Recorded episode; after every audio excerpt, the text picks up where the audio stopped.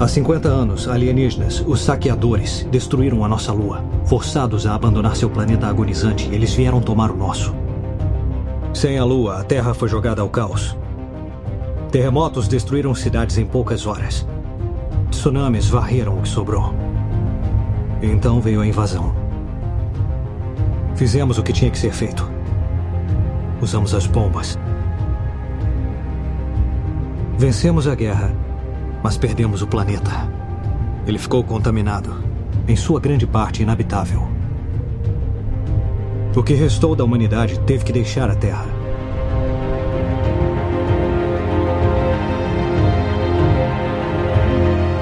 Guerreiros em guarda. Eu sou Clarice Machado. Eu sou Fábio Moreira. Eu sou Danilo Campos. Eu sou Marcos Moreira. E eu sou Rafael Mota. E esse é o Sabre na Nós Podcast.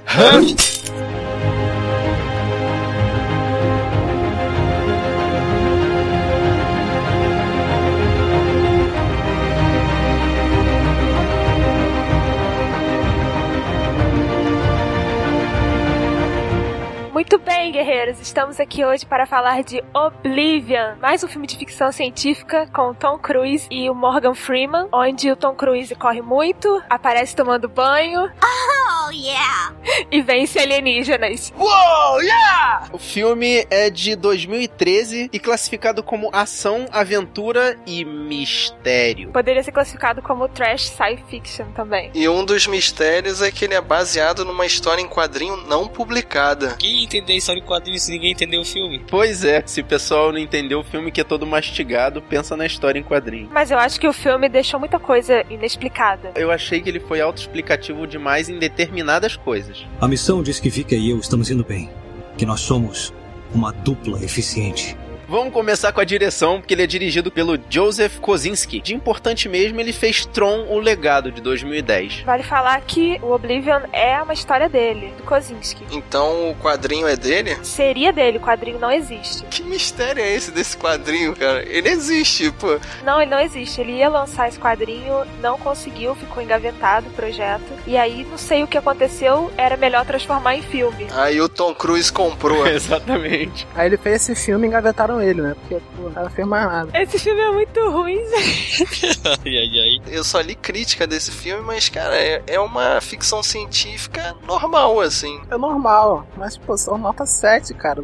Não, mas sabe o que Não. acontece, cara? É porque é aquele filme de ficção científica padrão, com uma história espacial que, assim, seria igual a qualquer outro filme de ficção científica se não fosse estrelado pelo Tom Cruise. Eu achei o, o plot twist final muito bem bolado. Você sente que alguma coisa tá errada no início do filme e tal, você sente umas dicas, mas, pô, quando ele dá de cara com ele mesmo ali, Spoiler alert! Então, conta pras pessoas qual é a história do filme. Um astronauta designado para administrar a retirada do último recurso da Terra, a água, começa a questionar sobre o que realmente sabe de sua missão e de si próprio, depois que uma misteriosa nave cai, trazendo consigo memórias há muito apagadas. Nesse filme, você já vê o Tom Cruise no início e a vida dele como funciona, e você não entende o que, que tá acontecendo ali à volta dele, né? E aí o filme vai te mostrando aos poucos que existem alienígenas na Terra e o Tom Cruise tem que proteger os drones desses alienígenas que roubam o núcleo dos drones e que a Terra tá toda fodida. E eles falam que teve uma guerra, eles estão tirando água do planeta porque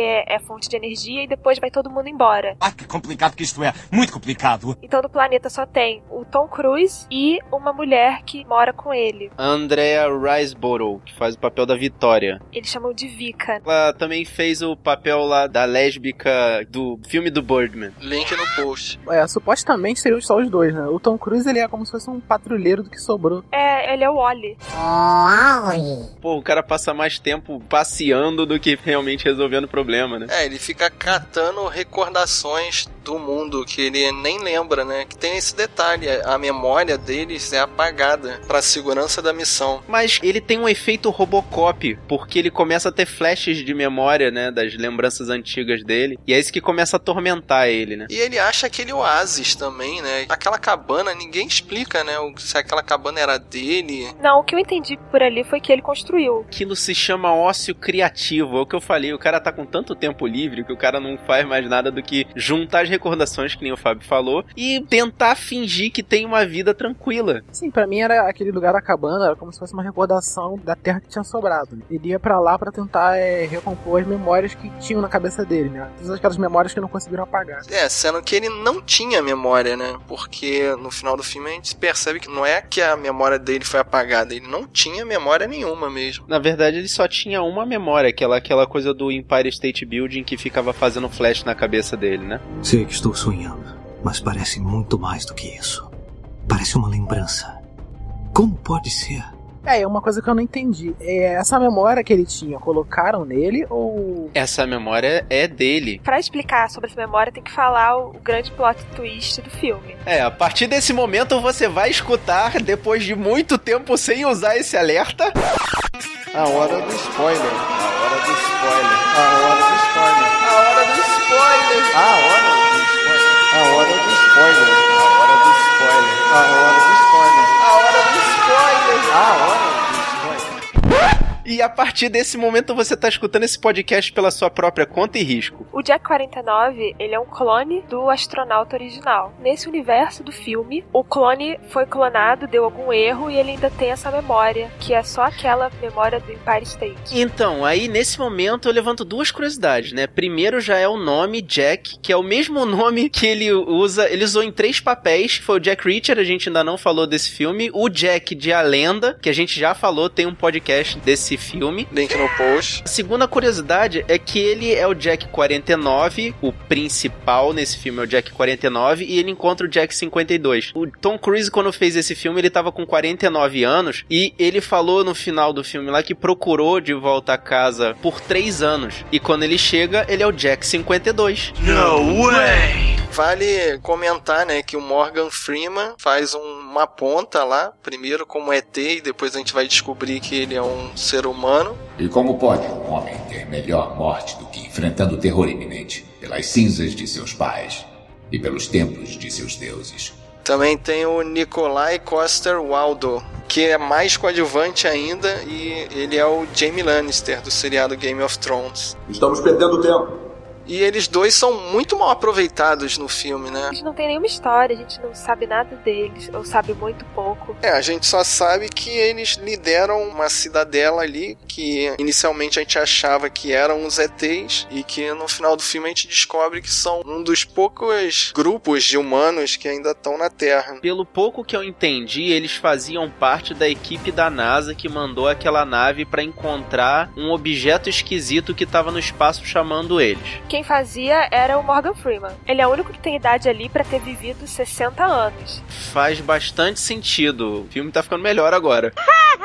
A menina fica 60 anos dormindo, não é isso que ela fala no final? Exatamente. E outra coisa que eu fico tentando entender até agora, a nave foi pro espaço, o ET lá criou os clones, voltou pra Terra e só depois, muito, muito tempo depois é que a nave com a esposa dele cai na Terra. Mas a primeira coisa que ele fez foi desacoplar aquela nave e mandar de volta pra Terra. Eu li duas coisas sobre isso, duas possíveis explicações. Uma é que a nave demorou 60 anos pra cair na Terra, OK. e a outra é que lá no filme ele ativa uma torre de controle que, que é dos humanos. Ele ativa lá uns códigos que a torre tá mandando. Que tava no Empire State. E aí a nave volta porque é como se ela estivesse esperando pra ser reativada. E aí ele faz isso. Ah, é o sinal que traz ela de volta. Eu não entendi é por que, que os aliens deixaram essa nave ficar zanzando 60 anos, sei lá onde. Eles não sabiam. Eles não sabiam dessa nave. Eles não sabiam dessa nave. Tanto que o, o- na hora que a nave cai e ele vê que a esposa dele tá ali no caixão, um dos drones entra em modo desespero. Você não viu lá que ele começa a atirar em todos os integrantes da nave que caiu? Não, não é modo desespero. Aí li que o Tom Cruise vê que os drones atiravam em seres humanos. Eles estavam programados para matar os humanos. Porque até então ele achava que eram alienígenas que eles matavam. Sim. Aí é que eu achei que tava a explicação didática demais. Obrigado, vocês me fizeram chegar no ponto que eu queria. Que o Morgan Freeman mostra que eles estavam só se protegendo e se disfarçando e a até aqueles moduladores de voz eram pra poder eles desviarem dos drones. Que eles falavam que deixava os drones confusos. Caraca, é um excesso de explicação que ele vai levando ali que eu acho que ali foi mó barriga no filme. É pra explicar o porquê que eles não se vestiam como humanos, né? Porque senão, na primeira vista do Jack, ele ia perceber que os caras eram humanos. O filme peca onde precisa de explicação e não tem. Explica coisas óbvias que não precisaria ser inserido em forma de narração, como por exemplo eles se vestirem de alienígenas, Aham. não precisava. E coisas que você não entende, tipo o que é aquele treco triangular gigante. Ué, aquilo lá é a nave alienígena. Aí que tá, não é a nave alienígena. O TET seria como uma estação espacial. Que foi dominado pelos alienígenas. Não tem alienígena. Aquilo ali é uma máquina gigante, só que é uma coisa informatizada. É como se fosse um robô dos alienígenas. É, eu entendi como se fosse o controle militar, né? Do que tava protegendo a Terra. Inicialmente eles achavam que aquele TET era feito para proteger a Terra. Então, mas a, água não é sugada para aquele tete, porque uma das missões do Jack também não era continuar minerando a Terra até ex- exaurir ela. Aquele TET é uma máquina dos alienígenas, é uma coisa informatizada. Então ele precisa da água para continuar trabalhando. A água, no caso, é só o combustível da nave, então. Sim, daquela vida. Ah, então entendi pra que eles usavam, então. Então o TET manipulava os clones para poder continuarem cuidando dos extratores da água. Essa parte eu compreendi, mas é, é muita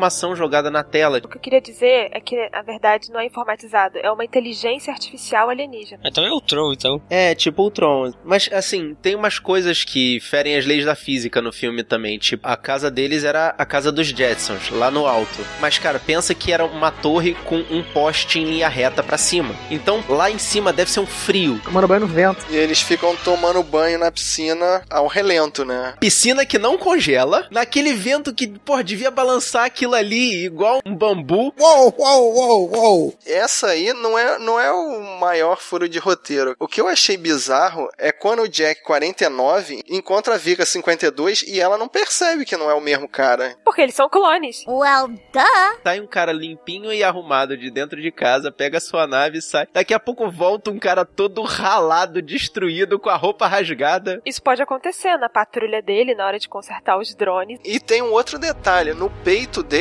tinha o número dele também, né? Ele tampou. É, também. Isso é, isso é verdade. Ela não se ligou, cara. É, é- Vocês ainda são uma dupla eficiente? Não.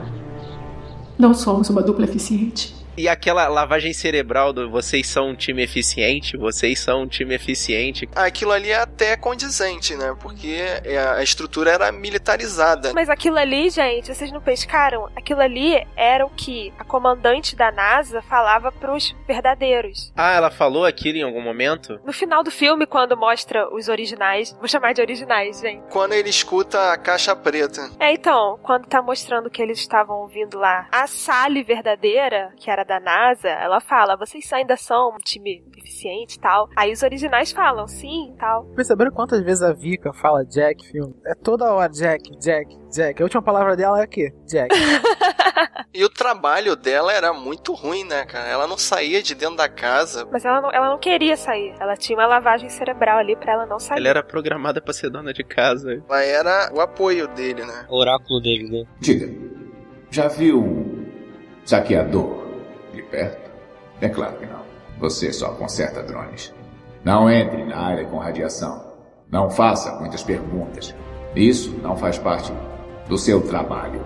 Como é que eles fazem aquelas divisões geográficas exatas, tipo, ó, área de radiação em 7 metros? Então, aquilo ali eu- notei. Quando apareceu o primeiro mapa ali, eu percebi. Hum, isso aí não é a área de radiação. Eu achei que é- fosse a divisão, né? Que, tipo, tivesse um outro casal do lado de lá e por algum motivo eles não pudessem se encontrar. Mas é isso. No final das contas é isso. Só que na realidade tava o mesmo casal do lado de lá, né? Não, mas aquilo era até onde a comunicação chegava. Depois a torre parava e começava outra. Você percebia que quando ele tava naquela, naquela área vermelha, perdia comunicação total? Ah, é, a nave desligava, inclusive, né? É, isso mesmo. É, mas é a programação do, do, do alienígena, né? Que ele deve ter feito aquilo ali exatamente como sistema de segurança, né? Eu tenho uma pergunta agora. Existe alienígena sim ou não? Não existe porque eles construíram a inteligência artificial. E teve uma guerra antes, né? Até que ele, a gente ainda não comentou, explodem a lua. Essa que é a questão. A guerra não aconteceu, cara. Quem fez a, a guerra guerra foi a inteligência artificial alienígena. A guerra é uma lavagem cerebral, a guerra é uma historinha. Exato, a guerra é uma balela. Mas peraí, eles explodiram a Lua e faz sentido, né? Que explodindo a Lua vai dar uma zoeira na, na gravidade na Terra e tal. Quem explodiu a Lua foi a inteligência artificial alienígena, rapaz. Aquilo ali é uma balela que ela criou para poder justificar dominar a Terra, cara. Então, mas no filme explica que foi consequência de uma guerra, não foi consequência de uma guerra. No início do filme fala que os alienígenas explodiram a Lua e os humanos venceram a guerra, mas a Terra ficou ferrada. E eles foram pra Titã. E fugiram pra Titã. Então a mentira aí tá que os alienígenas que venceram e continuam usando o planeta e não existe Titã, né? Não existe o paraíso. A mentira foi inventada pela inteligência artificial. Mas a história da Lua, não, eu acho que não tem discussão, ou pelo menos o filme não dá margem à discussão. A inteligência destruiu a Lua para poder fuder com as marés. Sim, pra zoar o planeta todo. Sim, mas é indubitável que a Lua foi destruída. Sim, foi destruída mesmo. Só que aí, para justificar a inteligência instalar aquelas máquinas que sugam água, para justificar estar ali, a inteligência inventou essa história de guerra, de alienígena, como se a inteligência fosse o lado dos humanos. E aí, pra ficar uma coisa meio mascarada, eles fazem aqueles clones pra dizer que são os humanos que estão ali sugando a água. Eles só contam isso pros dois, pros dois clones. Eles não precisam contar pra mais ninguém, é só os clones que ficam sabendo dessa versão deturpada da história. Os humanos sabem que estão perdendo e que estão apanhando e tal. Sim, mas até a última forma, só quem existe na Terra são os dois humanos, a Vicky e o Jack. Os humanos que sobraram estão sendo eliminados pelos alienígenas, pelos drones. A inteligência pega essa história e, e veste para si mesma. Exatamente. Porque, na verdade, o que eles estão dizendo que tá abastecendo o Titã, na verdade, tá abastecendo a inteligência artificial. Uhum.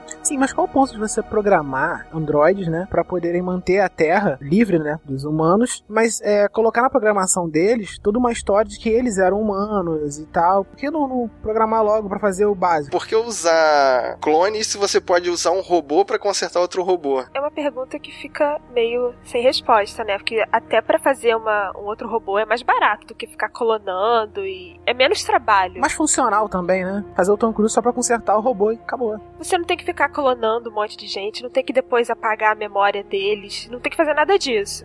Jack, eu percebi que sua respiração e ritmo cardíaco aumentaram. Só estou empolgado porque finalmente vou te conhecer. Houve um padrão de insubordinação recentemente. É.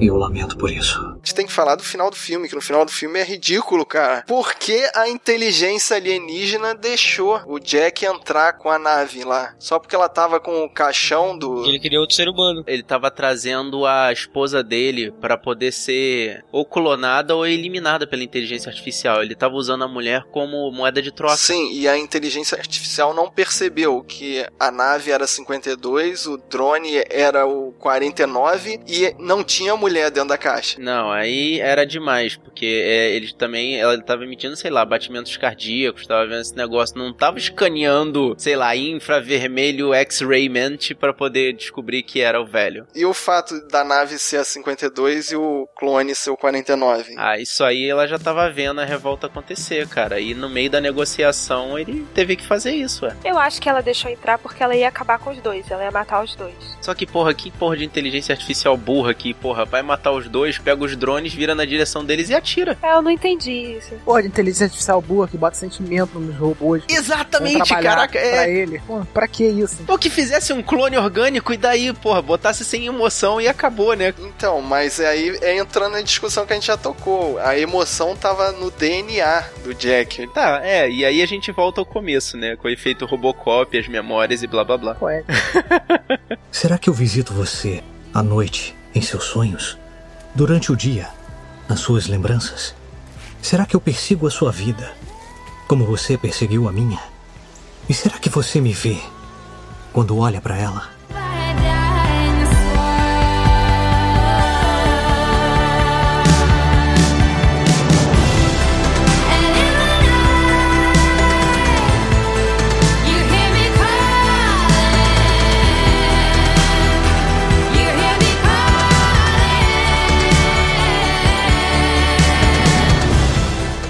Pra mim o filme fica no ar, porque fica assim, ah, tem uma inteligência alienígena. Cadê os caras que construíram? Cadê o resto das coisas? O que, que vai acontecer com o planeta? E Essas são as respostas que os guerreiros vão dar pra gente. Manda uma mensagem, escreve um e-mail pra gente, ó. sabrinanois.gmail.com ou então você entra aqui no sabrinanois.com.br, acessa esse post, deixa sua mensagem, o seu comentário, o seu elogio, a sua crítica, a sua sugestão e dê as suas respostas sobre esse filme. Querendo falar com a gente nas redes sociais, é só procurar a gente no Facebook, facebook.com.br sabrinanois, no Twitter, no twitter.com.br sabrinanois, ou em qualquer outra rede social, sabrinanois, tudo junto. Se você quiser receber essa e várias outras missões, aproveita esse nosso feed, ou então procura a gente lá em todas as histórias e nos dê 5 estrelas lá. E você gostou do nosso podcast? Mostra pros seus amigos. Espalhe a palavra da nós.